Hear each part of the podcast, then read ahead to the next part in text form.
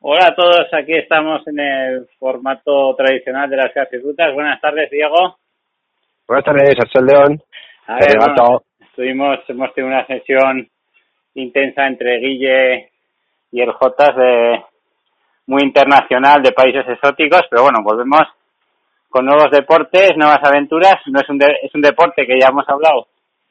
Pues sobre todo tenemos algún artículo en las casi rutas cercano, pero yo creo que en los podcasts es nuevo, ¿no? Sí, eh, vamos a hablar, hemos, sí, colgué eh, hace ya, no sé si la temporada pasada, eh, un par de días que estuve con los esquís eh, haciendo esquí de montaña, de esquí de travesía o esquí alpinismo que se llama, ahora explicaremos un poco de qué se trata, pero nunca habíamos hablado. Entonces, para, para hablar de esto, pues hemos traído, para que me ayude, a, a Javi Amezquera, Jaborro. Buenas tardes, Arrachaldeón, ¿estás por ahí? Arrachaldeón, ahí, ¿qué tal, pareja? Pues mucho bien, ¿eh? eh Jaborro. Bueno, bien, bien. Es aguantando, ¿no? El tío aquí. mirando desde el balcón del Monte Redondo, yo lo, que lo tengo a, a 80 metros, ¿eh? Hostia, es que no lo puedo pisar. ¿Te das cuenta, Jaborro? ¿Eh? Nos ponen a prueba, ¿eh? Nos ponen a prueba. Sí, sí. Hostia. Ah, es una, desde luego esto, de, de todos modos, sí que es una prueba en cuanto a lo de estar en casa, porque de otra manera es imposible que estuviéramos, ¿no? como, como prueba, ya está bien, ¿no? en fin, bueno, eh, Javi Amezqueta, que Jaborro, bueno, es parte de, de una gran cuadrilla de gente que estamos en, sobre todo en Estella y algún amigo y así, que hacemos un montón de, de actividades diferentes y de aventuras, ¿no? Entonces, Jaborro eh, sale en los últimos vídeos que hemos estado viendo de, de Guillermo de Guillermo Moratinos, en sus viajes por el mundo es uno de los de los tres cuatro protagonistas que aparece, con lo cual tiene mucha experiencia en viajes. Y en esta ocasión, pues aprovecho que nos mandó un vídeo de, de una gran travesía en, en los Alpes un vídeo suyo que hace vídeos muy bonitos también, pues para colocarnos en el blog y hablar un poco del esquí de montaña a Jaborro. Cuéntale a Ferrigato que hizo sus primeros pinitos un poco de qué consiste, y por si alguien no lo sabe. Pues el esquí de montaña, como dice, ¿no? Es hacer esquí, pero en la montaña. Entonces, para ello usamos material adecuado para poder subir, con pues le ponen unas peles de focas a las tablas y la bota tiene un una modalidad para poder andar y la fijación también y entonces no hay más que subir y bajar. Yo lo he equipado mucho a la bici de montaña, me parece que son unas sensaciones muy parecidas porque al final es muy sufrido porque es, es bastante aeróbico a la hora de sufrir, y, o sea, de subir y así, pero, pero luego todo, como todo tiene su recompensa que es la bajada y, y disfrutas tanto subiendo como bajando, vaya. sí, está muy bien. Mira, esas son las crías de Ferregato que tiene, que tiene dos bichitos en casa corriendo que estarán hasta hasta narices. Bueno, se entretienen, se entretienen. estando, dos, estando dos ni tan mal. Sí, como estamos todos en casa y también todavía son pequeñas, tampoco necesitan tanto espacio. Necesitan espacio, pero no tanto. No necesitan subir al monte todavía. Eh, se adaptan muy bien, ¿no? Las eh, eh, Ferry, iba a ayudar un poco con, con, con lo que ha dicho Guillermo, un poco, porque todavía hay gente que, incluso gente esquiadora, que no sabe muy bien qué es el esquí de alpinismo, que se trata, como dice eh, Amezqueta, de, de ir a cualquier parte que a ti te apetezca en la calle a nieve, y te permite eh, llanear, te permite subir, te permite bajar y es eh, pues seguramente lo que mucha gente ha visto eh, a principio de temporada en las estaciones de esquí que, que igual vamos con nuestros esquís eh, por la orilla, por el, la esquina de las, de las pistas y la gente que sube con el telesilla mira así para abajo como diciendo gente que raro, ¿no? Tienen unas telesillas aquí para que te suben sentado, esos idiotas, ¿por qué, por qué irán ahí levantando los talones y, andando como un pato por la nieve para, lo fácil que es ir el tenesillo, ¿no? Pues eso es un poco el esquí de, el esquí alpinismo, ¿no? Con una, con un material, claro, un material especializado en eso y, y nos permite pues andar en, en la montaña, a, subir, bajar, llanear en cualquier terreno con, con nuestros esquís poco más o menos, ¿no? Si no sé si te parece jaborro que sí, eso es. Al final, encima te da un, como la montaña cuando cuando se viste de blanco, ¿no? Cuando se pone todo blanco te da libertad porque depende de la nieve que haya, más, menos, te deja ir a un sitio, a otro, entonces te da ese plus de libertad de, de poder hacer trazadas que igual en, en verano no las ves o no, vaya, que son, que, es, que según, la montaña cambia según, según el, la nieve que tenga, entonces te deja hacer unas actividades otras, sí, te da mucha libertad, vaya. Ferregato ha hecho su, hizo sus pinitos, ¿no? Sí, yo... de travesía. Yo he hecho mis pinitos en, en la raíza, básicamente, y, y, y en Lizarraga, eh, robándote el material. Y la verdad es que, no, eh, y luego, bueno, luego también una vez que estuve en los Alpes hice, hicimos muy poco, nos dejaron, final no coincidió eso, lo que dices, no había nieve, fuimos ya en marzo y donde queríamos ir no había nieve y preferimos hacer un trekking. Pero sí, ya o sea, yo creo que el que se apunta, yo creo que el mayor inconveniente es que el material es caro. O sea, al final, para un mínimo necesitas mucho material, ¿no? Sí, Ahora, si quieres contestarle, venga.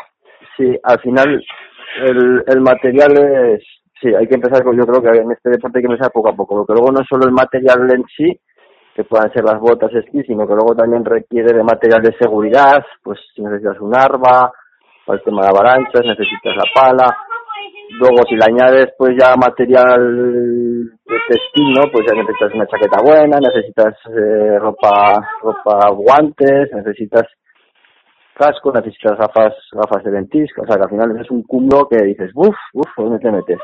Sí, lo, mejor es como... Hay que, ir, hay que ir poco a poco, sí. Sí, o como en mi caso es ir a alguien que tiene doble de material, aunque sea viejo, que, mm. cuando no iba por aquí cerca, ¿no? Cuando llevan a la... Para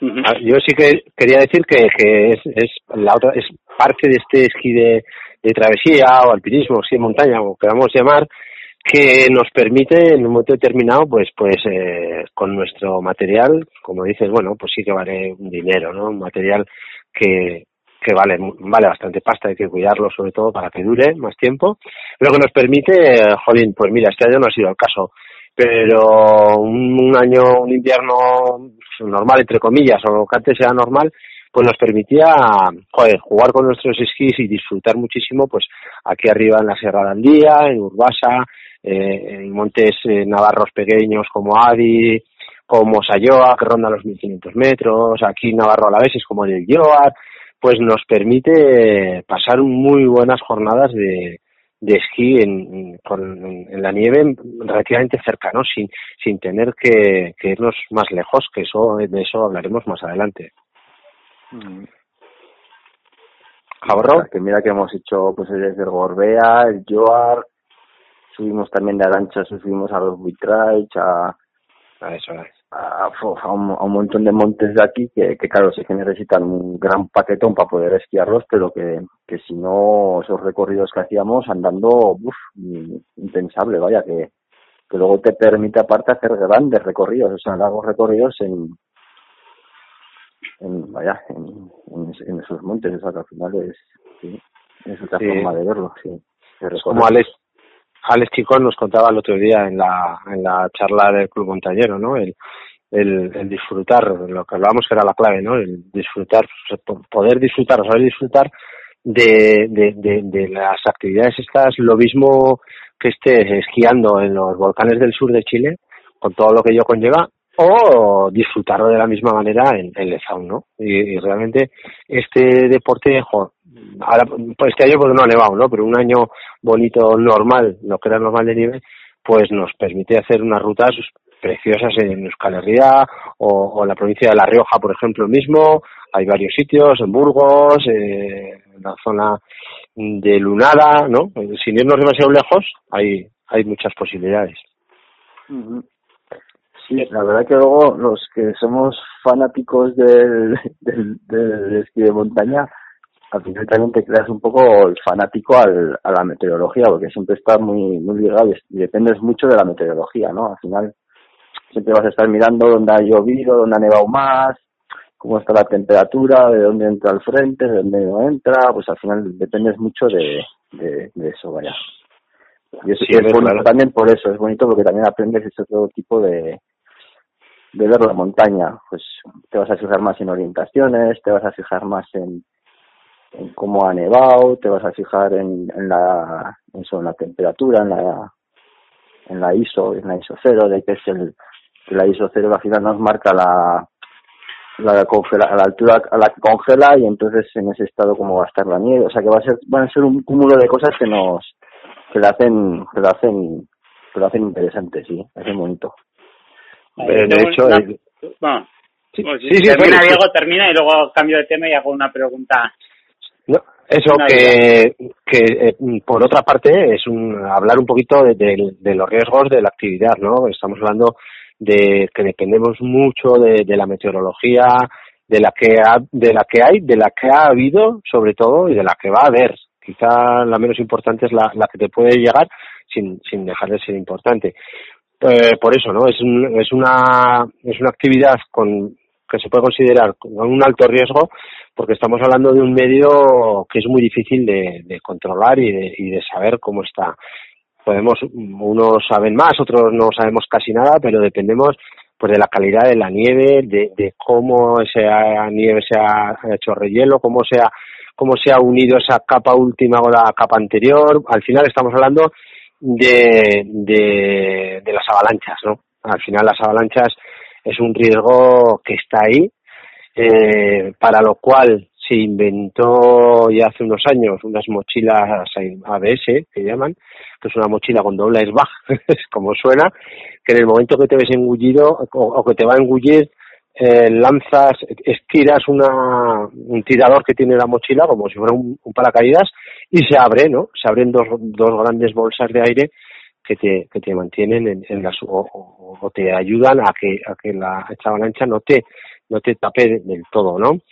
Pero es, es, es la complicación, sobre todo, de, de esta, de esta actividad. Lo único, pues eso, con, como dice nos, somos eh, también medio meteorólogos o, nos gusta, entre comillas, y echando risas, porque nos trabajamos todos los telediarios, todas las páginas de Internet para saber qué tiempo ha hecho, qué tiempo va a hacer y en qué condiciones podemos encontrarnos la nieve, que también hay páginas en, lo, en los que nos lo dicen. Eso, eso quería apuntillar, Jaborro.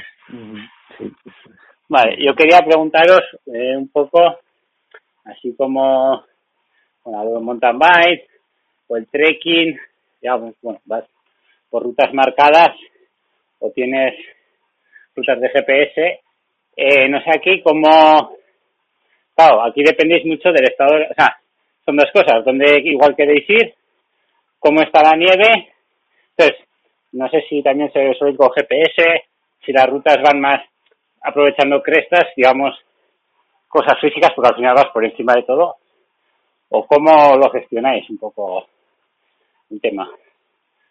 Jaborro, tú estás más modernizado en esto del esquí. Pues, no, el GPS siempre viene bien, y más en, en esta actividad que como tú dices, al final igual te metes en un valle, pero igual te va a ir por, por un barranco por izquierdo que por un barranco derecho, entonces el GPS sí que lo, lo usamos bastante, que es muy, es muy orientativo y es muy...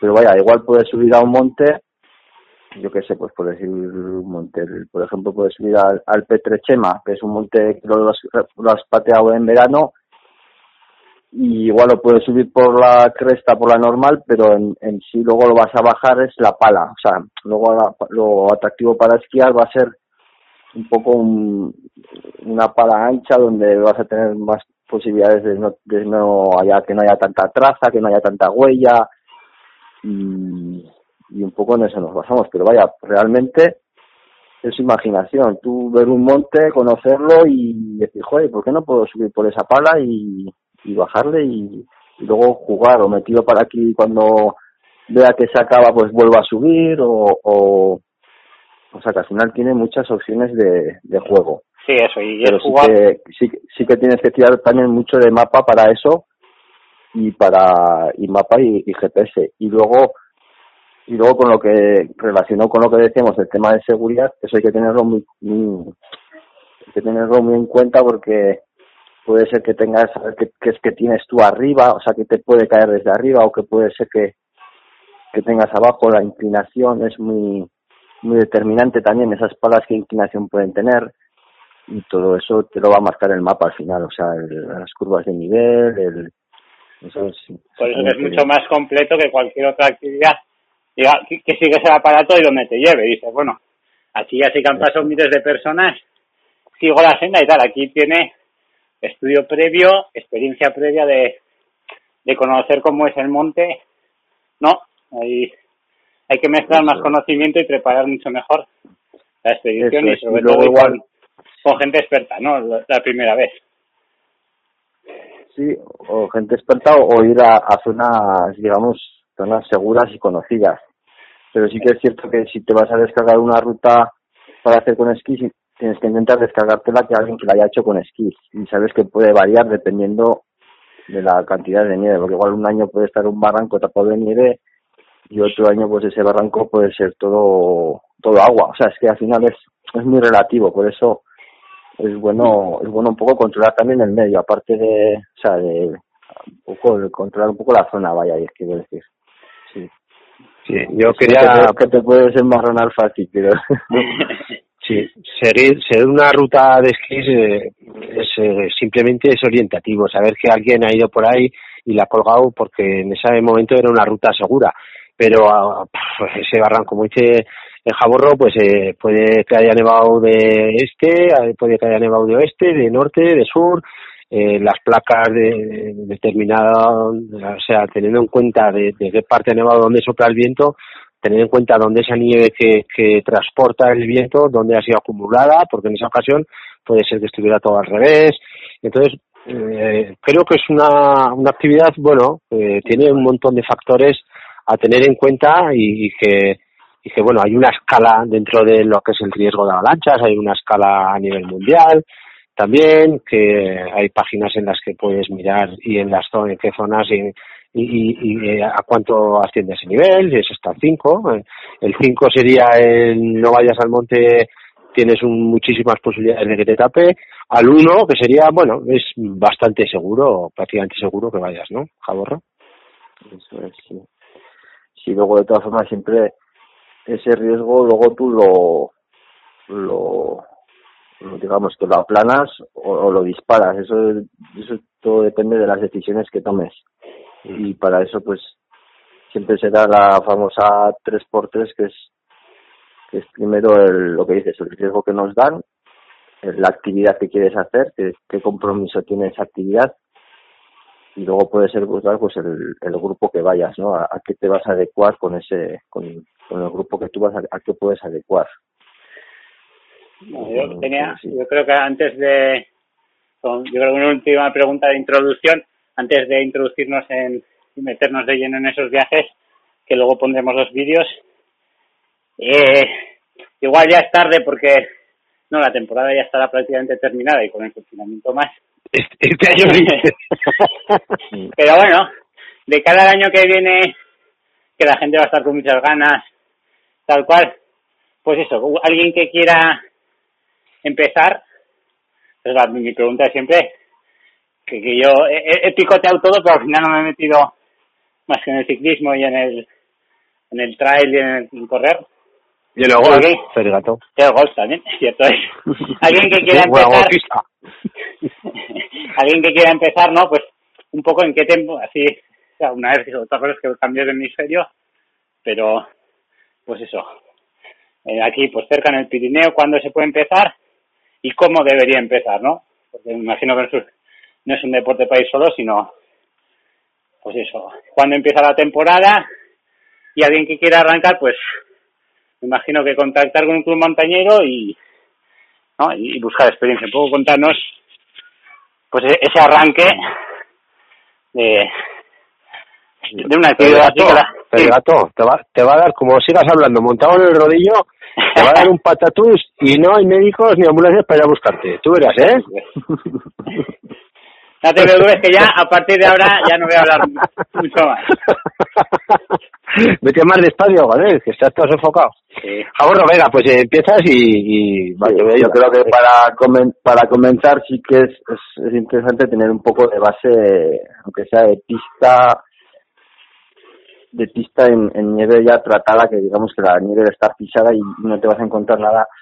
Es interesante tener un poco esa base. Por ejemplo, el Club Montenegro sí que hizo hace unos años unos cursos muy interesantes con el grupo de esquí de Estella, que te ponían el, el autobús prácticamente tirado de precio y tenías unos cursillos con monitor y todo, que no sé si eran tres o cuatro salidas, y, y eso te viene muy bien para coger esa base.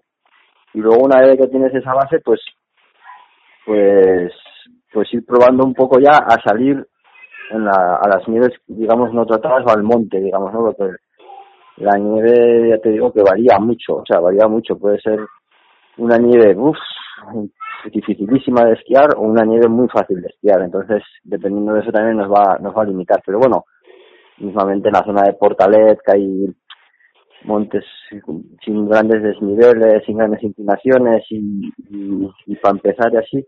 De hecho, antes el esquí de travesía era solo de, de, primavera, porque era cuando la nieve estaba bien preta, era como si sería una pista de esquí. Al final la nieve estaba a la mañanica dura, dura, le daba el sol y se soltaba. Entonces antes era, pero ahora claro, ahora queremos todo a todas horas, entonces es, es cogemos un poco de todo, ¿no? Pues como, como solemos decir, un surtido pirinaico, porque aquí en el Pirineo suele ser bastante bastante esto, ¿no, Diego? Al final... Sí, estoy, estoy de acuerdo en, lo que dices, ¿no? Que para, para iniciarse, mira, sí que no me acordaba yo que, que, bueno, que estos años estoy un poco desligado de, del esquí, que el Club Montañero lleva dos años haciendo salidas a pista. Nosotros, realmente, Jaborro ya viene de, eh, tenía, empezó a esquiar desde niño con la familia y tiene una base de esquí, es un, esquiador extraordinario. En este habrá pocos que esquíen mejor que él. Pero la verdad que nosotros, la generación mía o la gente que tengo más o menos alrededor que hacemos esta, este deporte, pues, pues empezamos a, a practicarlo directamente en la montaña, ¿no? Y no es la, la mejor manera de aprender porque de hecho al final cuesta muchísimo porque estamos hablando de, de esquiar en nieves no tratadas, entonces pues te puedes encontrar, hay nieves de muchos tipos, de la costra que congela un, dos centímetros en superficie por debajo estando muy muy blanda, lo rompes, te hundes aquello en el que no esquíe, la nieve polvo recién caída, que todo esquiador sueña con ella, eh, y lo que dice que, que antes se buscaba, empezaba la, la temporada de esquí de travesía, se empezaba, dicen nuestros amigos algo más mayores que nosotros, que empezaban en febrero, finales, marzo, prácticamente cuando iban a, estaban acabando la temporada de esquí de pista. De hecho, Ferrigato dice que estará la temporada acabando, efectivamente estaría acabando la temporada, o habría acabado la temporada de esquí de pista. Pero todavía nos quedaría todo el mes de, lo que nos queda de abril y todo el mes de mayo, por lo menos, nos quedaría para, para practicar esquí de travesía y quizá los, los momentos y las rutas y días más grandiosos que se pueden hacer con esquís se hacen ahora en primavera porque estamos hablando de ascender pues por ejemplo aquí en Pirineos a todas las montañas de 3.000 metros que en invierno serían demasiado peligrosas eh, por mil circunstancias, ¿no? Entonces ahora la nieve está estabilizada, la nieve, esa nieve que, cuenta Jaborro que, que a la noche se congela, si la noche ha hecho frío y ha sido una buena noche, se congela, entonces vas buscando tú el punto eh, para realizar esa, el descenso con una nieve primavera que se suelta varios centímetros y que es, que es lo, la, la, la que a mí por ejemplo a mí me encanta esa nieve esa nieve primavera.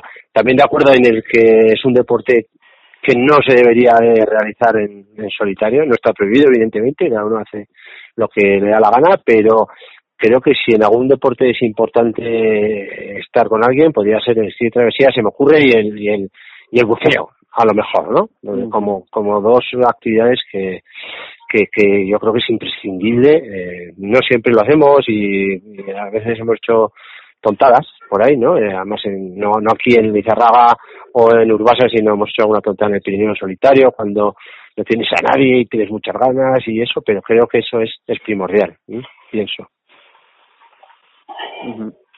Sí, totalmente de acuerdo. Es para, para tomar todo tipo de medidas al final para no depende solo de ti, puede haber un montón de factores que se te pueden escapar y al final al final puede, puede darse que, tengas cualquier cosa y, que tú solo ahí en la montaña el hecho, por ejemplo, eso es, eh, hemos hablado de las avalanchas, si te pide una avalancha y estás solo, evidentemente podrás ir a rescatar el cadáver, ¿no? Después, pero, pero por mucho arma que lleves o lo que sea, ¿no? Entonces el hecho de ir eh, con más personas, todos vamos con un localizador eh, personal que emite frecuencias, eh, con lo cual vamos con una pala y, un, y una sonda que vamos a poder buscar en los primeros minutos esos que son clave para que para que pueda salir de una avalancha con con vida, pues pues eh, el hecho de que vayas con alguien pues te da esa posibilidad de, de poder salir de allí. Y luego quería, yo por ejemplo, otro otro de los riesgos que, que, tiene este deporte, por lo menos desde mi experiencia, aparte de las caídas que puedes tener por, por grandes desniveles, eh, la nieve está muy dura y que a veces no se puede avanzar solo con los esquís, sino que hay que ponerle unas cuchillas a los propios esquís o echarse los esquís a la mochila y, y, avanzar eh, con, con crampones y piolet porque la nieve está dura y la pendiente es muy muy elevada. Hay otro riesgo que no suele tener tantos accidentes, pero existen, y sobre todo es en esta época de primavera, eh, en lo que son barrancos que están tapados de nieve durante todo el invierno, pero que ahora el curso de agua por debajo va ahora dando esa, esa nieve, va haciendo un tubo, digamos, y el riesgo de que, de que caigas, eh, se abra un agujero y, y, caigas a ese cauce, ¿no? Y el, digo por experiencia porque tuvimos un accidente de esta manera en el paso de Aspe hace ya bastantes años con un compañero y salir de allá salió, bueno, después de mucho tiempo hospitalizado, salió bien, pero la verdad que fue una historia, un rescate complicadísimo, con helicópteros, con, con de todo, y quizá no, como para postillar ese, ese parte de los riesgos que tiene. De, hecho, aquella vez lo, sacasteis los que estáis con él, ¿no? ¿Sacasteis usando las pieles de foca? ¿Puede ser? Eh, intentamos eh, sacarlo uniendo pieles de foca porque el hecho es que, que, cayó por una ladera, entró a un agujero de estos que, que ha hecho el barranco, ese propio barranco, ese propio cauce, cogió su cuerpo y se lo metió, digamos, hacia el interior de, del tubo entonces, pues eh, fuimos entrando de uno en uno hasta que aguantábamos de, de frío. Eh, Taus yo me recuerdo haber entrado con las pieles unidas, las de ocho personas que íbamos, menos las suyas, éramos las de seis. Conseguí con, con esos llegar a donde estaba él, pero pero tenía lesiones eh, graves y, y no había manera de movilizarlo. Con lo cual, al final, eh, ya eso estábamos intentando mientras venía un rescate francés, que ya vinieron con material y entre todos los que estábamos pudimos meter una camilla, ya con material de cuerdas, hacer polipastos para sacar primeramente el, sacarlo en camilla tapado de, del tubo y a poder eh, sacarlo y, y el, el helicóptero sin posar en el torno lo llevó y, se lo llevó, ¿no? es uno de los riesgos que no suelen pasar, pero bueno, que ahí está, ¿no? Que, que si llevas muchos años haciendo este deporte en la montaña, pues pues pues es posible que, alguna vez te pase, ¿no? Eh, pues Está claro que, que, siempre hay que ir alerta y que no hay que menospreciar, aunque la hayas hecho esa actividad, esa ruta, aunque la hayas hecho 100 veces, ya te digo que, como dices, que te puede te puede dar una sorpresa y es, es para estar siempre un poco atento, sí. Y para eso, claro, la experiencia y, y, y, de los, de los que te rodean, pues absorber información, o sea, absorber y aprender. Yo, de hecho, me acuerdo que nosotros cuando empezamos, que empezamos con, con vosotros, con, con mi hermano y con vosotros, nosotros éramos todo, pues todo aprender, todo aprender. Es que al final es, es gracias a, a gente que es que, que vas, ¿no? Pues con la que puedas, que puedas aprender al máximo lo que tenemos por aprender. Que, Luego, que eh, también quería decir que como todos los deportes se ha ido avanzando y se va avanzando, sobre todo en la dificultad y en, y en, en el, en el compromiso de los retos que, que se están haciendo, ¿no? Pues eh, yo recuerdo que, que cuando yo empecé, pues hace ya 30 años exactamente, 30 años, eh, éramos casi como la segunda generación que había en Estella y, y se hacían pues de rutas clásicas y sitios ya más concretos y no se hacían los, los grandes corredores. Ahora hay un nivel de compromiso y un nivel técnico, estáis el personal, que se sabe mucho más, se controla mucho más. Los materiales, evidentemente, como en todas las, las disciplinas, han mejorado muchísimo y ahora se están haciendo retos pues de, de, mucho compromiso y, y de mucha categoría, ¿no, Jaborrón? Sí, sí, sí, como dices, esto avanza y, y, según vas adquiriendo más técnica, conocimiento no solo de no solo de esto, sino conocimiento del estado, lo que decíamos antes, del estado del monte. Entonces, conociendo cómo va a estar el monte, cómo, cómo se va a poner la nieve, puedes prever un poco a cómo se va a poner la nieve, pues ya te puedes meter ya a retos bastante más inclinados y, y complicados que, que, de, que antes pues era siempre sota caballo y rey siempre íbamos un poco a lo no a, a los a los típicos sí, ahora sí. que sí que hay un mundo y luego uf, pues eso eh, coges libros y la gente hace de todo eso sí. Yo creo que... pero siempre siempre teniendo en cuenta las condiciones de, la montaña que eso es lo primordial o sea eso es lo primero que te va a decir a dónde te puedes ir a dónde vas a poder o sea qué vas a poder hacer y luego ya pues con eso puedes jugar sí. Si te dejamos, yo lo hemos comentado los riesgos, yo creo que toca comentar las bondades y, y lo que disfrutáis ¿no? de este deporte y lo que disfruta la gente. Y, como ejemplo, ¿no? Los, nos puedes contar estos viajes por los Alpes. Sí, pues bueno, bueno, viajes la verdad que en Estrella la verdad que como decías Diego estábamos un grupo de, diferentes generaciones que es que es una gozada porque al final siempre ha habido oportunidades de ir a un lado a otro y, gente muy muy preparada y con muy, o sea, con mucha, pues ahora mismo me acuerdo de Manu, que Manu, pues cuando íbamos a Noruega se sabía dónde estaba cada valle, o sea, gente que que se lo que tiene, vaya, que tiene vocación y que lo que lo disfruta, ¿no? Entonces, que preparan rutas y y, y da un, sí, te da un, ese quizás sea la, la generación anterior a la mía, son Manu Gómez, Vicente Garballo, Chechu, esa cuadrilla que, que practicaban esquí de montaña y está, si realmente son gente que viene del mapa, ¿eh? no más que del GPS y de, y de, la, y de las redes sociales, sino que vienen del mapa y, y de los libros, ¿no? Y, antes de ir a un viaje es alucinante, ¿no? Cómo, cómo se lo curraban y se lo siguen haciendo así, porque siguen practicándolo. Y, y cómo se curraban los valles, cómo veían las orientaciones, ¿no? Es gente que, que, que, se, que, están seguramente más preparados que nosotros en ese sentido, ¿no? Porque han, han puesto mucha atención en, en los mapas y los mapas y así, ¿no? Eh, en cuanto a en cuanto a los viajes que decía Ferrigato, bueno, eh, lo que hablábamos, ¿no? Pues podemos hablar un poquito también de antes de ir a, a ningún sitio fuera, aquí donde podemos practicar, ¿no? Hacemos prácticamente todo el Pirineo, hombre, nos, nos eh, abarcamos mucho más eh, el Pirineo occidental porque es el que nos cae más cerca, ¿no? Tanto francés como, como el español, eh, Huesca, el sitio de Lérida, aunque también todo el Pirineo es esquiable. Y luego por aquí cerca, pues eso, tenemos la, la, la suerte de tener la, la estación de Valdezcaray, en La Rioja, con muchas posibilidades, la zona de Luna de Hamburgos, en Picos de Europa. Yo, Jaborro, no he esquiado. No sé si tú has, has, has podido, has estado alguna vez.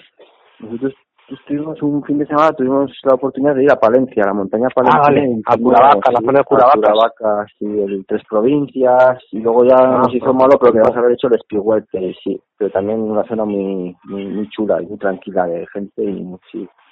Sí, en San Glorio que había había un proyecto de, de estación de esquí que afortunadamente parece que, mm. que no que no ha seguido adelante de momento porque lo que sí que tengo claro es que no se debería de, de poner un hierro más de los que hay ya en la montaña y menos viendo la, las, las cantidades de nieves que cada vez por cambio climático por lo que sea eh, cada año hay menos nieve y cada año son menos los kilómetros esquiables de los que ya hay hechos eh, mm, es casi imposible que se abra todo lo que hay no salvo en este en contados días a, al año no entonces yo por lo menos soy de la opinión de los que no se debería de hecho practico esquí de montaña por porque me gusta mucho y por porque no tiene esa masificación esa cantidad de edificios hierros que hay por la montaña sino que es eh, ir a la montaña andar andar con con tus esquís, ¿no?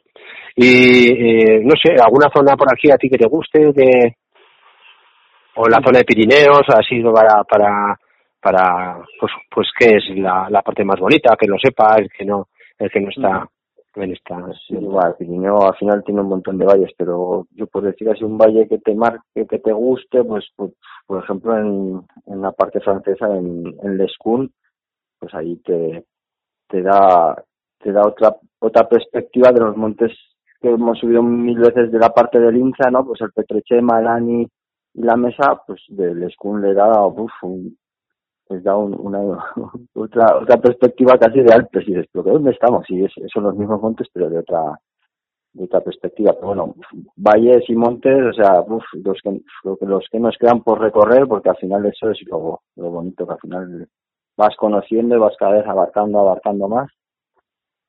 Y eso es. Sí. Yo, he tenido la suerte de, de mira, tengo pendiente, o yo creo que alguna vez hemos hablado de, de, esquiar en Gredos. En la Sierra de Gredos, en Ávila, joder, tengo, sí que he visto durante años, he estado viendo pues fotos y reseñas y, joder, conozco la zona de andar y, y tengo, es una zona que tengo pendiente que también se practica el esquí.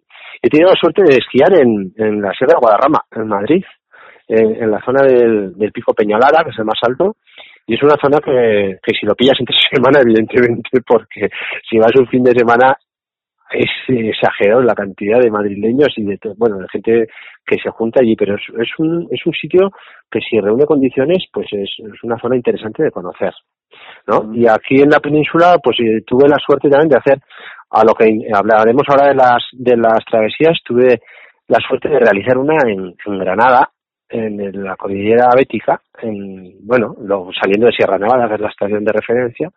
Hicimos también una travesía de cinco días de refugio a refugio, incluso bajando a los pueblos de la Alpujarra, que, que también es muy recomendable, ¿no? Así en la península no sé si me dejo, bueno, hay muchos más sitios en los que se puede esquiar, ¿no? Pero, pero que haya estado yo, por lo menos no. No sé si tú, Jaborro. Sí, no, el, el Moncayo, otro gran que ah, tenemos cerca, cuando, está, cuando, cuando no sopla y está, está tapado, ¿no? Es, es un, vale, tengo muy buenos recuerdos también de Moncayo. Sí. Es un montazo, es un pedazo de monte, sí. Sí, sí, sí. Entonces, pues bueno, pues ahora cuéntanos, vamos contando, Jaborro, pues eh, ya hemos contado lo que es el, eh, el esquí de montaña, igual se me ha quedado a mí decir eh, que ha, ha preguntado Fergate un momento lo que nos aporta y tal, ¿no? Es eso, ¿no? El, estar en la montaña, eh, hacer un ejercicio aeróbico, que yo estoy enfermo de aerobiosis, no sé si jaborro tanto como yo o no, y, que nos permite un poco, comparando también con la bicicleta que has dicho, ¿no? El, el hecho de, de que vamos a hacer una extensión, que siempre vamos, la gran mayoría, ¿eh? No todo el mundo vamos eh, pensando en ese descenso, ¿no? Que, que no sé, quizá no es el objetivo final, pero sí igual el principal, ¿no? Vamos a hacer una ascensión mm, lo más bonita posible a tal punto porque nuestro objetivo es descender por un lugar determinado que es el que el que tenemos como objetivo. Jaborro, no sé si si tú lo vives de esa manera. Sí, sí, sí, bueno, al final, pero yo lo veo muy completo, ¿eh? yo también te digo que disfruto muchísimo subiendo, disfrutas mucho, sí, sí, sí. Pues eh, como decíamos antes, eh, mirando los mapas, joder, vamos a ver este valle, vamos a ver el otro, la, soledad que te da, la, la soledad invernal, bueno, y, y eso, invernal con, con todo nevado, pues es algo, uf, es algo, sí, es algo que te llena mucho y, y yo creo que todo el que lo prueba rápido le, le engancha, sí. Bueno, de hecho, es una, es una, el esquí de travesía es algo en auge, ¿no? Que está creciendo de manera exponencial como el coronavirus, este, ¿no? que, cada uno que lo hemos practicado se ha multiplicado por, por, por mucha gente. Cinco, por lo menos, ¿no? Sí, la gente va saliendo de las pistas, ¿no? Y, y, y, se va enganchando, y por lo menos probando, y si no todo el mundo va enganchando, todo el mundo va probando, no todo el mundo, pero mucho esquiador, ¿no? Le llama la atención y dice, joder, aquellos Claro, todo esquiador ve que hay uno allá en aquella punta y que está haciendo una huella de bajada acojonante y joder, hostia, dice, pues ya me gustaría a mí, ¿no? Ahí puede haber dos perfiles, ¿no? El, el que viene de la montaña, que también va a la montaña y luego ve cómo baja uno esquiando, y el que está, y el que viene de la pista de esquí que dice, joder, entonces ahí, sí, ahí sí que puede ver sí. Bueno, entonces... En, en, auge total, vaya, nosotros de, de cuando empezábamos a, ahora, pues ahora es, es algo, es algo, bueno, sí. Es increíble. Bien, eh, y luego pues a lo que son los viajes, eh, ya que era un poco eh, los vídeos, dos vídeos que ha hecho Jaborro, que Jaborro, entre otras cosas que hace bien, es eh, hace montajes de, de vídeo. De hecho, de los de bici de Guillermo había un pequeño trozo, yo creo que era tuyo, no sé si era Sí, el de Costa Rica hice yo, sí. Costa Rica y otro no había, bueno, es igual, que, que en fin, que, que eres bueno editando vídeos, a mí me gusta mucho. Entonces, aprovechando que teníamos un par de vídeos de Jaborro, pues contar un poco, ¿no? Está eh, el objetivo, el viaje anual en esquís que, que, que, que nos planteamos. Yo ahora no me lo planteo por circunstancias, pero que nos seguimos planteando, ¿no? Sí, yo, vaya, te digo que, como decíamos antes, esto en, en nuestra generación, esto es de estrella que, que Vicente, Manu, Carlos, los Carlos y que estos todos los años hacen un viaje de, de largas travesías de cinco, seis, siete días sin bajar de la montaña, que al final se lo estudian y, y demás. Yo, la verdad que tampoco he tenido mucha oportunidad de hacer esos largos viajes, pero bueno, yo, si queréis, luego colgaremos los vídeos y para ver un poco diferencia, pues diferencia entre uno que fue de los dos en Alpes, pero uno que fue en, en Aute Maurien, en la zona de Lavanois, pero hacia... Más al sur del gran macizo, digamos, de Alpes, eso es. Y, y otra de Chamonix, con dos conceptos diferentes. Una, la que decimos que es de subirte a la montaña y andar por refugios, haciendo una ruta circular y, avanzando por refugios. Y la otra que es, digamos, hacer un campo base en Chamonix y, como decíamos antes, dependiendo de las condiciones, pues ir a hacer un, monte, hacer una brecha, hacer un, pues hacer ya cosas ya en el, en el día, ¿no? Y, y eso de, eh, respecto a los vídeos. Luego, luego sí que ha habido más viajes, pues por ejemplo el viaje a Noruega, que yo coincidí contigo en uno, porque tú hiciste dos, me parece. Sí, yo he estado dos ocasiones, sí. Eso es. Sí, ese que hicimos en, en Lingen, ¿no? En, eso es. Ese es una de las zonas clásicas, bueno, clásicas en los últimos años, porque acuérdate, Jaborro, que cuando nosotros estuvimos en, en Tronso, que es la más o menos la capital, estamos hablando que estamos a, no más de 100 kilómetros de Cabo Norte, en Noruega.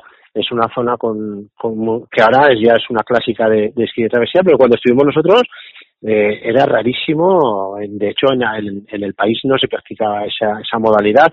Se practica otro esquí de travesía que llaman, que es más parecido al fondo, que les permite, que les permite ir de, digamos, de pueblo a pueblo.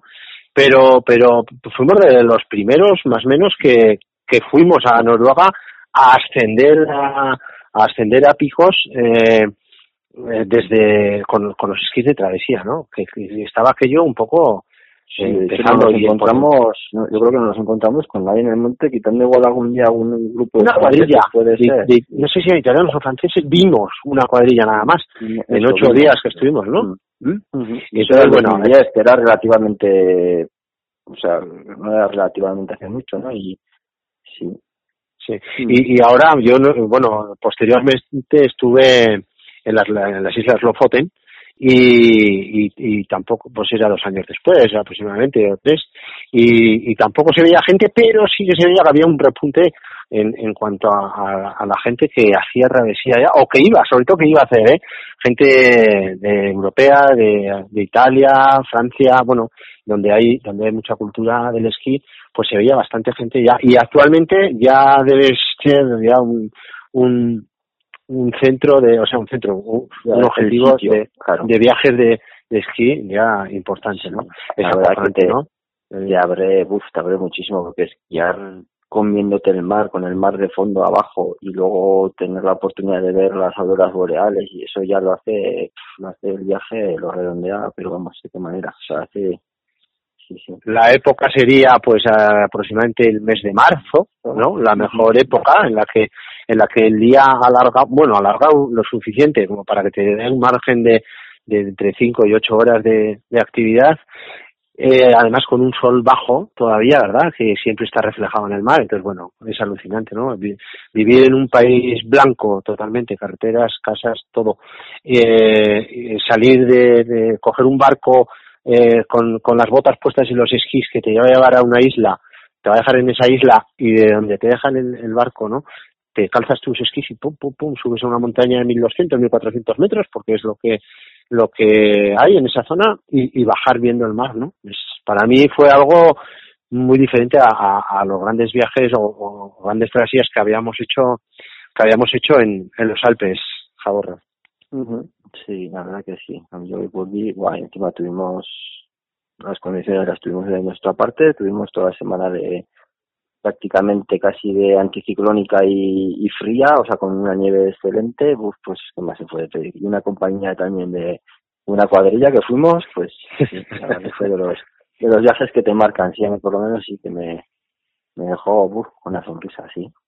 Sí. Luego, mira, en, en Lofoten no tuvimos la tanta suerte con el con el tiempo. Tuvimos los primeros días tuvimos bueno, luego hizo peor y pues eso, luego mirando la meteorología, pues decidimos movernos un poco hacia el interior, que parecía que andaban un poco mejor y pudimos hacer actividad no tan fuerte a lo mejor, pero lo que no tuvimos la suerte de ver son auroras boreales en esta segunda ocasión, que, realmente mm, eso sí que fue para mí algo algo increíble el, poder disfrutarlas como aquella noche que recordarás que, que bueno pues que nos dejó con, nos dejó con la boca abierta que es algo que si tenemos la posibilidad de, de verlo todo el mundo verdad sería sería fantástico es acojonante es una pasada sí sí sí claro hace falta que esté la noche estrellada y que y que esté frío y, y... exactamente no sé qué factores son los que los que intervienen en la creación de las auroras boreales, pero es un, es un espectáculo, la verdad. Y luego, eh, pues eh, las travesías, que hablamos de, de, de, los Alpes o cualquier parte, ¿no? He dicho que hice una en Granada. Pues eso, eh, pues, se trata, como dices, de, de hay varias varias rutas clásicas ya marcadas en Alpes, ¿verdad?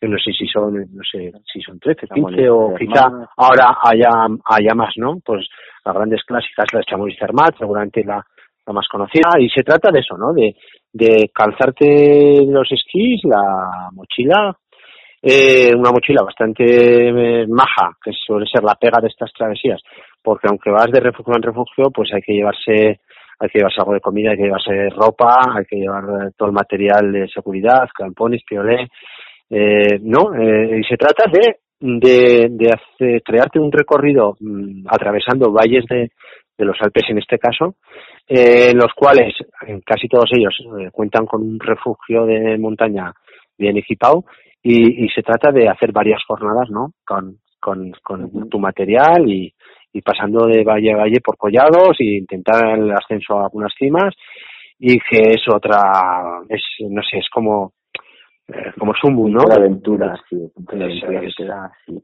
Yo la verdad que la, la, la bueno, la, la oportunidad que he tenido la de hacer, la que, la que os cuento, la de Ultima era una ruta que no era de las clásicas, sino era, era una ruta prácticamente creada por, por Manu, o sea, era una ruta de, de, coger mapa y, y una zona nada, para nada masificada. Es más, porque fuimos en marzo y, y lo justo abrían los refugios. O sea, fue en el primer refugio, de hecho, estuvimos solos. Sin la travesía no, no, no tuvimos que abrir huella prácticamente toda la travesía.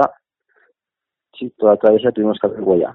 Lo, lo que pasó fue que, que tuvimos que acortarla porque de, de llegada ya nos cayó, nos cayó un nevadón de medio metro que, que tuvimos que saltarnos las dos primeras etapas. Se ve directamente es, ir directamente al, al, al refugio del, del, del, tercer día. Entonces hicimos dos noches en un refugio. Entonces fue un poco pero bueno en este caso de travesía siempre hay que intentar tener el plan A, plan B y plan C porque ya te digo que no depende todo de ti. O sea aparte de que cómo estés tú para completar la travesía puede depender de, de otros factores que, que hay que tener un poco de escapatorias y, y eso y, y amoldarte un poco a, a, a, lo que hay y a lo que ves no y a lo que Realmente estas travesías, la Alta Maurien sí que está catalogada como una de las, como una, de las, eh, son 13 o 15 clásicas que había, pero claro, luego tú puedes hacer dentro de, de, esa, habla de, de clásica más o menos la zona, ¿no? Pero tú te la puedes organizar y la puedes ampliar a otros valles y, y tú la puedes recortar a, a tu manera, ¿no? Es la primera, me parece que fue la primera que yo también realicé, la Alta Maurien, y es, es una de las menos transitadas, desde luego, es, es una zona que, que igual no tiene tanta altura como, como otras, pero, pero joder, yo creo que, creo que fue la primera y, y a mí es otro de los viajes que me ha marcado en mi vida, ¿no? He hecho unos cuantos, pero el primero que haces con esquís eh, de, de una semana, para mí es, fue algo, algo diferente. Vivir aquellos, eh, conocer los Alpes. Luego, luego ha habido cuatro más que, he realizado, pero es, es increíble. Eh, por ejemplo, así otras que yo haya hecho, pues podemos contar en Suiza. Estuve en el Overland, Ernest, que es una de las altas, una de las que se puede llegar a 4.000 metros. Eh, con mucho, y quizá es bastante menos esquiable que el Alta Maurien, porque esta Overland lo que hace es eh, atravesar grandes, grandes glaciares, pero claro, es absolutamente espectacular el coger altura en, en, esa, en esa zona eh, y ver las coladas de, o sea, lo que suponen los glaciares que todavía existen en los Alpes, grandes glaciares, es, es alucinante. Luego, por ejemplo, hicimos los 4000 de Sarfé, que es otra espectacular porque tienes la posibilidad de estar y ver desde cerca el, el Matterhorn, el Cervino, es otra que es diferente también porque se va a dos refugios, no es de refugio a refugio, sino que se hace en dos, desde dos refugios vas haciendo diferentes cimas, ¿no? El Ringfishhorn, el, el el Alzubel como principal que tiene 4.205 metros que se sube con esquís hasta la cima. Y después ya en Austria he realizado otras como son el Ochal, eh, eso, bueno, al final, y, la Silbreta, que son las cinco, con esa completan las cinco que he hecho, y estas austríacas, pues lo mismo, ¿no? Son unas zonas con menos altura, pues que hay montañas de, en esta silbreta, por ejemplo, está el Win, que es así el, quizá el pico más conocido por lo de las cremas y así, y estamos hablando de 3.600, 3.500, 3.700 metros, ¿no? Pero son unas zonas con mucho glaciar y que si tienes suerte con el tiempo y el trazado, ¿no? Eh, es, engancha, realmente engancha, si haces una a borro, te quedan muchas por delante, pues si todo vuelve a ser como antes, porque es algo que realmente no.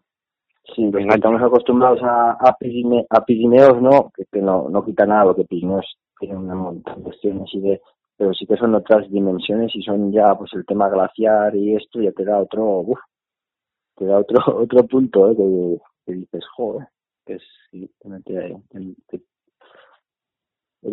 prácticamente insignificante allí, ¿no? Con las dimensiones de los glaciares y todo aquello. Yo tengo una pregunta. Eh, en, el esquí alpino me la dijeron y se cumplió que era cuando esquías en los Alpes ya no quieres volver al Pirineo. Es en el esquí alpino. No sé si si aquí se repite la misma la misma frase o, o, bueno, como lo tienes cerca y realmente es un disfrute un fin de semana ir a un valle o a otro, pues, pues no, no, no es tanta la diferencia, porque yo desde luego, desde que fui a los Alpes a esquiar ya no volví al Pirineo. pero tú no has ido ni al Pirineo, ni a andar en bici de monte, ni a, nada. bueno, pero se ha cumplido. de momento. Sí, no, no, no, sé si aquí también en, en, en el esquí este de montaña también, pues, si digamos el Pirineo se te queda corto, porque no habéis hablado tampoco de ninguna travesía del Pirineo. No sé si al estar tan cerca son más viajes de ida y vuelta, fin de semana o algo así. Sí, no, yo creo que para nada hay que quitar nada al Pirineo, porque el Pirineo sí, sí que hay travesías, opciones de hacer travesías y hay refugios para poder hacer travesías bajas. Ya solo eh, entrando del Valle de Pena te puedes pasar a la zona de Gavarni bueno, que puedes hacer de ahí con imaginación y esto, con los refugios que hay, puedes hacer de todo. Lo que sí que, sí que es verdad que igual la nieve en el Pirineo, pues igual por, por las condiciones de frío es más cambiante. no es tan seguro que haya nieve en todas las rutas. Y, es más cambiante la nieve, eso sí que es cierto, pero, pero, pero nosotros que somos de Pirineo, Pirineo, o sea, no, no, volveremos todas las veces que haga falta, que haya nieve de verdad. Yo digo que depende, eso va a depender siempre del montañero o esquiador en esta, como, como se quiera decir, o, o montañero esquiador, que, que, le aporte en, en, la actividad en sí, no es lo que ahora yo me lo paso, me lo paso, pero de maravilla cuando voy a jugar, y además puedes ir solo, ¿no? Yo voy a, a, a, Lo Chiqui, ahí en la Sierra de Andía, saliendo de la Puz Barbel, y me lo paso en unas lomas que tienen 220 metros de desnivel, tendidas, que cuando tienes buena nieve me divierto, eh, lo mismo en, en, en, la Sierra de Andía que, que, que no la, evidentemente estás esquiando en otro sitio, en otras latitudes y en otros paisajes totalmente diferentes, pero lo que es la actividad yo la disfruto lo mismo en un sitio y un día que, en otro, ¿no? Yo por lo menos claro, creo que depende de, de, la persona, ¿no? Un poco. Sí, sí, yo creo que está está claro que al final esquiar en, en casa, como quien dices, eso pocas veces eh, pocas veces puedes hacer y cuando lo haces, ¡buah! Estás encantado, vaya, encantado de, y luego el Pirineo, lo que el Pirineo tenemos eh, entre a partir de dos horas de, de viaje ya podemos estar esquiando, ¿no? ir a los Alpes estamos hablando que puedes ir una vez al año que, que es complicado porque hay que o, o, poner una furgoneta o alquilar una furgoneta o hay, que ir en avión. Normalmente lo solemos hacer yendo en una furgoneta cuatro personas o, o ocho en dos furgonetas. Es un viaje, pues de, por ejemplo, ir a ir a, a Ochal, mm, recuerdo que eran 1900 eh, kilómetros de ida y 1900 kilómetros de vuelta. Claro, eso, los Alpes son muy bonitos y muy grandes, pero están muy lejos. Entonces, tener el Pirineo, la cordillera que tenemos aquí a partir de dos horas es algo buah, que no se puede pagar con dinero, pienso ahorro. Está claro, sí, sí. Mm. Luego, eh, podemos contar, yo mira, una de las, al principio, cuando Jaborro empezó a, a realizar esquí de travesía, o bueno, no cuando empezó, pero bueno, los primeros años hicimos un viaje, ¿verdad? ¿Te acuerdas? Ah, eh, un amigo mío, Xavi Celaya, eh, otro amigo de aquí de Estella de tu cuadrilla, Gorka Eraso, tú y yo, nos pegamos una buena temporada, no recuerdo yo los días que estuvimos, pero sí, 10 días por lo menos creo. Sí, pues una semana, una semana larga eh, sin, sin descanso. Ahí nos llevasteis a, a, a, Pistón, sí. Estuvimos en Andorra, recuerdo que hace 10 y siete, va a ser 17, bueno, hace 17 años que estuvimos ya. Jaborro tenía, voy a decir ya, que quiera hacer cuentas que sepa la edad de Jaborro. Tenía 22 años, entonces, si no me equivoco, ¿verdad? Y estuvimos sin salir, sí. sí, sí, estuvimos sin salir de, de allí, de, de Andorra, creo que íbamos con las dos furgonetas, además, ¿no? Nos hacíamos nuestra comida generalmente y pues una aventura de las que de hace muchos años que, que no se que no se borra, ¿no? fue muy bonita. Fíjate, para nosotros con 20 años pelados, con 22 añicos, que, que nos, pues ir con vosotros y aprender pues de, de Diego y de Xavi, que al final gente de este que nos, nos llevaban las rutas, o sea, nos preparabais las rutas y, y, y íbamos de vuestra mano, pues eso para nosotros ha sido un, todo un sí, Xavi Celaya ya tenía, podía, tenía edad de, haber, de ser vuestro padre. Xavi en ese momento tenía 44 tacos y vosotros 22. Estábamos ahí tres generaciones bien marcadas de, de esquiadores de montaña y de montañeros, ¿no? Me acuerdo que a la que bajábamos vosotros siempre mirabais algún otro montecico para para hacerlo y Borca y yo ya nos tirábamos para abajo y ya preparábamos la preparábamos la comida lo que fuera. Llegamos, llegamos de ese acuerdo. El, el Xavi, los viejos preparábamos, hacíamos las rutas abríamos huella y los chiquillos nos hacían la comida. y nos apañamos muy bien. Luego, si estabas hablando, de que nos hemos quedado un poco a medios de las travesías en Pirineos. Evidentemente se pueden realizar y gente de nuestra cuadrilla ha hecho travesías por, por refugios, ¿no? del Pirineo. Pero es más complicado porque los refugios hasta primavera están cerrados. Entonces ya tienes que acarrear más mochila porque tienes que llevarte el saco, más comida, hornillo eh, quitando quizá a, la, gran travesía catalana de carros de fuego, ¿no? Que quizás sí que es la, la clásica de, de esquí de montaña en, aquí en el Pirineo, me parece. No sé si alguna otra controlas, Jaborro. Sí, no sé, la vuelta al Viñemal, ¿no? Hay alguna que es baja, sí, bueno, hay, hay varias, yo creo que hay bastantes rutas para poder hacer pero bueno, yo, creo que montón de poco. yo igual he hecho alguna de un par de noches de refugios y hacer, pero así como tal, como travesías como son lineales como son en Alpes, pues pues sí que hay luego unos amigos que sí que hicieron la, que pasaron todo, todo el Pirineo. La Transpirinaica, eso sí que tuvieron mérito, que hicieron de, de, tirón, estuvieron un mes y pico con los esquíes. Desde, es muy difícil, ¿eh? Eso es muy complicado. Desde Girona hasta Lori, el, sí, sí. Así Porque ahí hay mochito, sí. Ajá, y ahí hay que llevarse la mochila grande, con mucho peso, hay oportunidad de pesartes y todo, sí, sí, Tienes que bajar a pueblos en algún determinado momento porque no hay refugios o... Uf, es, es complicado. No tener el Pirineo no tiene la altura y la seguridad de nieve que, que te da los Alpes. Yo, yo viendo un poco el, dos, los dos temas que veo de, Alpes, que los dos vídeos que vamos a ver, vaya, el, claro, la travesía, pues estás un poco el, condenado en hacerlo en un sentido, vas a subir de un lado, vas a bajar en otro. La nieve puede ser que esté perfecta para bajar por donde subes y, infernal para bajar por donde bajas, o sea, que al final luego es, es un poco el el, eso, ¿no? Que, hay factores pues que, que en la travesía sabes que sí o sí pues te van, te van a tocar. Y a la hora de, organizarla, claro, pero luego no sabes cómo va, a estar las condiciones, pero a la hora de organizarla pues saber que a la mañana pues las caras estes van a estar mejor que las oestes, luego por las oestes dejarlas más para la tarde, pues esos son factores que luego en una travesía cuentan mucho porque al final siempre digo que un monte, según cómo lo hagas o por dónde lo hagas, puede ser o un infierno o una gozada. O sea, pues es eso, mm. que es que al final depende de tantas cosas. Entonces, claro, en esta travesía que nos hicimos, nos tocó eso, prácticamente que subíamos unos días por, subíamos por una nieve sueltísima que dices, que es una gozada para bajar, pero, luego al otro lado estaba la gran costra, que es la, el infierno para bajar. El enemigo, el enemigo. Eso es, eso es.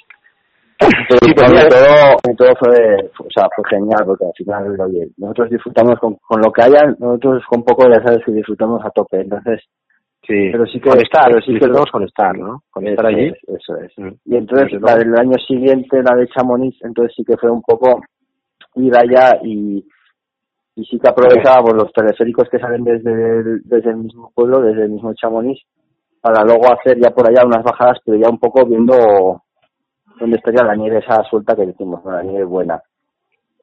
Y entonces pues te cambia un poco el, estilo de, de, hacer, o sea, ya vas un poco a sobre derecho, no llevas tanto peso, la verdad es que entonces sí, y encima teníamos nieve hasta el valle, entonces pues unos pues unos esquiadones de, de estar, sí, sí. Sí, es ahí disfrutas quizá más de lo que puedes disfrutar más de lo que es la bajada pero en lo que te aporta el estar metido en perdido en valles eh, alpinos, aunque lleves un mochilón, disfrutas menos de la bajada. Recuerdo que la Alta Maurien nosotros hicimos la, la travesía clásica como está marcada en los libros y, y ahí sí que disfrutamos seguramente que está marcada en ese sentido, en esa dirección, porque pensando en eso, ¿no? por dónde asciendes y por dónde desciendes. Y, recuerdo que disfrutamos mucho, mucho, mucho de, y tuvimos suerte que había nevó un par de noches, nos dejó nieve nueva y, disfrutamos mucho el Alta Maurien, recuerdo. Hay otra otra cosa que, se me está ocurriendo ahora y decirlo, abrir huella, ¿no? Abrir huella, en, eh, que os tocó abrir huella, luego es la picaresca, ¿no? De, de los refugios, eh, todo el mundo que está durmiendo en el refugio está esperando a ver si ha nevado sobre todo, eh, a ver quién es el primero que, que se levanta.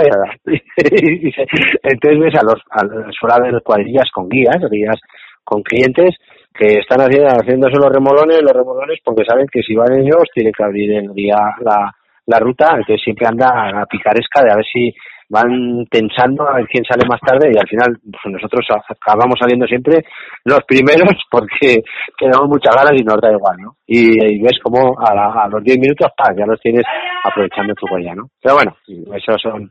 son de, hecho, de hecho disfrutamos abriendo huella. Sí, disfrutamos con todo, ¿verdad? el hecho de encontrar el Monte Virgen para para trazar tú por donde quieras. Pero bueno, sobre todo muchas veces es también por, por saber por dónde se va, los collados, eh, los puntos claves, ¿no? Que ahora ya es más sencillo con los GPS. No sé, Jaborro, yo sí que una me queda por contar que hicimos eh, en ese en esa oportunidad no pudiste venir, que fue la de la de esquiar en, en los volcanes del sur de Chile.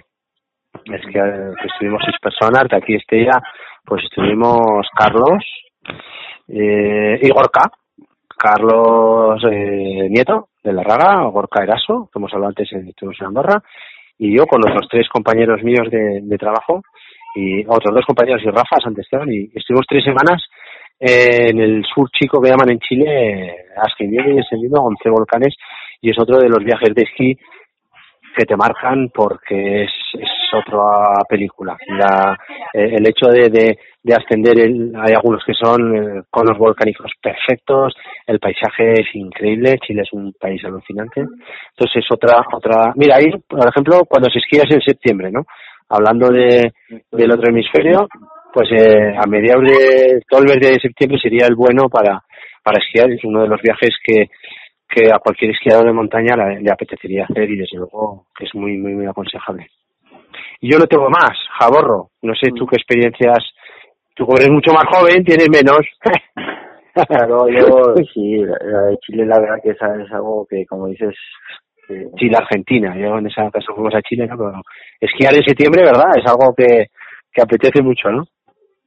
Sí, sí, sí, sí, apetece y sobre todo cuando ya añades el tema, el tema viaje y el tema actividad de esquí, porque se une todo, ¿no? El de, pues la verdad que es ya, sí, es, sí, eso es fabuloso. sí. Mm. Ahora, ahora lo que el objetivo sería, que yo creo que no lo vamos a cumplir este año, es que a finales de mayo nos dejarían ir al Pirineo a hacer una última esquiadita. Bueno, una última que en mi caso sería la primera esta temporada, Jaborro. Me parece que va a ser la primera temporada desde los 18 años. Que no, que no ¿eh? O 19 que, que no deslizo con los esquís. Tuve la mala suerte de en enero lesionarme y empalmé más o menos lo que iba a ser la, el periodo de recuperación con, con el estado de alarma por el, por el COVID. Así que fue, quisiera, quisiera, sueño con que a final de mayo, ¿no? Nos dejarían hacer una escapadita, ¿no? Que, que lo que hemos hablado. Aquí en Pirineo, pues hasta hay varias zonas que principios de junio, si el año es de nieve, normal de nieve, podemos esquiar. ¿Verdad? Sí, sí, sí. No, ya hemos alargado temporadas hasta, sí, sí. De hecho, yo me acuerdo de una temporada, no me acuerdo exactamente qué año fue, pero me acuerdo de acabarla en junio a mediados, hacia 13, 14 de junio, y luego empezar, empezó pronto a nevar y empezar también al principio de noviembre, o sea que, sí. ya que se puede alargar, o sea, puedes alargar la temporada, sí. Sí, y si te quedas con ganas, pues a Chile, claro. Sí, sí, sí, hombre, el viaje a Chile ya es más, hay que hablar, hablamos más de que necesitas tres semanicas y, y necesitas pasta para el viaje, porque luego si puede funcionar bastante, no es, no es este, extraordinariamente barato. Chile es un país bastante adelantado y, y bueno, pero yendo fuimos seis personas, alquilar una furgoneta para moverte eh, y, y alquilar casas que en ese momento eh, es temporada baja allí y, y creo lo hicimos eh, comprando los supermercados hicimos un viaje bastante bastante económico un viaje buenísimo buenísimo buenísimo. Entonces esa esa sería la cuestión. Ferregato no sé si te quedas con alguna duda con ganas de esquiar o con qué te quedas. las ganas ya las tenía eh no, no de hecho tengo tengo amigos en los Alpes que he ido un par de veces pero al final pues bueno, si hemos hecho trekking al final, pues por tema de material, pues, pues eso, al final también depende mucho de la meteorología y hicimos, bueno, pues al final hicimos algún trekking, un paseo también por la nieve o ir al pino y ya está. Y, y aquí como no ha nevado, pues o me coincidía entre semana o una historia las pocas veces que ha nevado en los últimos años, pues pues me quedo con las que hice hace varios años por la reza y, y y no, yo, yo creo que sí, o sea, de dudas, más, ganas que dudas, yo creo, porque al final, pues eso, con, lo que he aprendido con Diego que me contaba y, y demás amigos también que tengo, pues son ya más las, pues las ganas de, pues eso, a, alguna época, pues decidirse y, y, probar y experimentar. Federato, yo creo que cuando, cuando se den las, las circunstancias, que será pues que sus niñas ya sean un poquito mayores y, y esté un poco más aliviado, yo creo que Ferregato volveremos, yo volveré a, la nieve porque y yo detrás. Años he esquiado, poco por las mismas circunstancias que tú y, que la bicicleta nos permite pues eso, ¿no? Salir a hacer eh, hacer actividad sin salir de casa prácticamente o desde la puerta de casa evitando esos viajes al Pirineo que ya pues te supone una jornada o dos enteras, ¿no? Entonces seguramente que Ferregato lo engancharé un poco más adelante y, y volveremos luego, a Luego también cuando, habló Alan con nosotros también nos dijo que, vamos, que está enganchadísimo, así que... Cierto, Alan es de, las, de los últimos que ha, que ha venido al grupo, ¿no? Un gran deportista, Alan Pérez, mm. de ciclista profesional, que también nos contó, es verdad. Sí, sí, esta temporada que he tenido oportunidad de estar con él, que estuvimos cuatro días en el Valle de Arán, ha pegado un, un cambio, vaya, le está cogiendo con ganas, sí, ha pegado bueno, solo con las patorras que tiene, este baja por... Es que físicamente, físicamente eh, lo tiene todo, ¿no? Es el, el abrehuellas, va a ser nuestro abrehuellas muchos años. pero que sí. está, que está muy, muy, muy ilusionado y con muchas ganas está así. por eso, a ver, si, a ver si nos aguanta también hasta que hasta que podamos volver, pero sí, no, no, es un deporte que que sí, que siempre lo pasa que al final te metes en una emboscada u otra y dices, joder, pues ahora gastarme dinero en material que no sé si voy a utilizar, pues ya, no, pues nada. Es, lo que más, si fuese fácil igual de alquilar o algo así. más pereza. Sí, de hecho hay tiendas que alquilan también material que para empezar está bien alquilar o, incluso coger de segunda mano un equipo que salga un poco económico para cuando realmente sepas que que vas a poder o que te va que te va a tirar y, y luego y luego sí luego ya luego ya ir renovando. sí mm, sí pero muy bien. recomendable 100% vaya sí sí. Muy bien pareja. Hoy he pasado aquí un rato aquí en el balcón mirando al Monte Redondo oye están por cierto qué bonito está el monte guau cómo tienen que estar las sendas eh jaborro tienen que estar estas agüitas que van cayendo. Tienen que estar ya. Ay, ay, ay, ay, ay, Vamos a sufrir aquí, ¿eh? bueno, pues no sé. Pues nos, mande, nos, mande, los vídeos, los, los ponemos y, y ya está. Si tiene algo más antes de despedirnos. Sí, nada, eso, pues dejo los dos vídeos que estos son los dos de Alpes, que duran unos 20-25 minutos cada uno y y un poco pues eso, la, lo que es travesía y el otro lo que son actividades de día, pero vaya. Y, y Diego, glaciares y, Diego ya nos prepara una sesión de diapositivas de, de, Noruega o, del, o de Chile que yo creo que ya... ya no, en cuanto... Sí, eh, pues decir, no, lo decimos siempre, que las casi rutas es un blog abierto a, las aventuras nuestras de todos, ¿no? Entonces que eh, montajes de viajes a los Alpes, pues hay muchos por ahí de nuestros amigos y bueno, ya iremos pidiendo que nos vayan, sobre todo si, si dura esta cuarentena, pues ya iremos pidiendo, ¿no? ¿Verdad? A Carlos Angulo, hay un montón de gente que tiene eh, que tiene eh, películas, eh, montajes hechos y se lo pediremos para que para ir montando y si alguno nos quiere mandar para para publicar, pues encantados, ¿no? ¿Eh, Feregato? Eso es. Pues ya está. Oye, pues ya hemos metido el esquí que la verdad que nos ha costado mucho hablar hablar de esto. al final se va a pasar el, parecía no que pues eso más que ibas a poder hacer alguna ruta igual pues sí. se, nos ha cancelado pero bueno historias tenemos sí lo, lo que lo que sobre todo esto creo se inició un poco como la, la bici como centro de, de, de las actividades y así es pero bueno en este momento pues tenemos tiempo para contar otras cosas que son muy interesantes, sobre todo que nos las cuenten gente de nuestro alrededor, ¿no? Que nos cuenten películas que, que podamos hacer nosotros, ¿no? O, que yo mismo haya hecho en, cuando era más joven, ¿no? Eso a mí es lo que más me apetece, ¿no? Que me cuenten los amigos sus aventuras. Así muchas gracias, Javi. Muchas gracias, Diego. Y, y, pues hasta. Ah, gracias a volver, haber pasado un buen rato aquí, sí. Venga, morir, allí nos vemos pronto. Muy bien, dale, agur, Cuídate. Ahora, agur, Perry.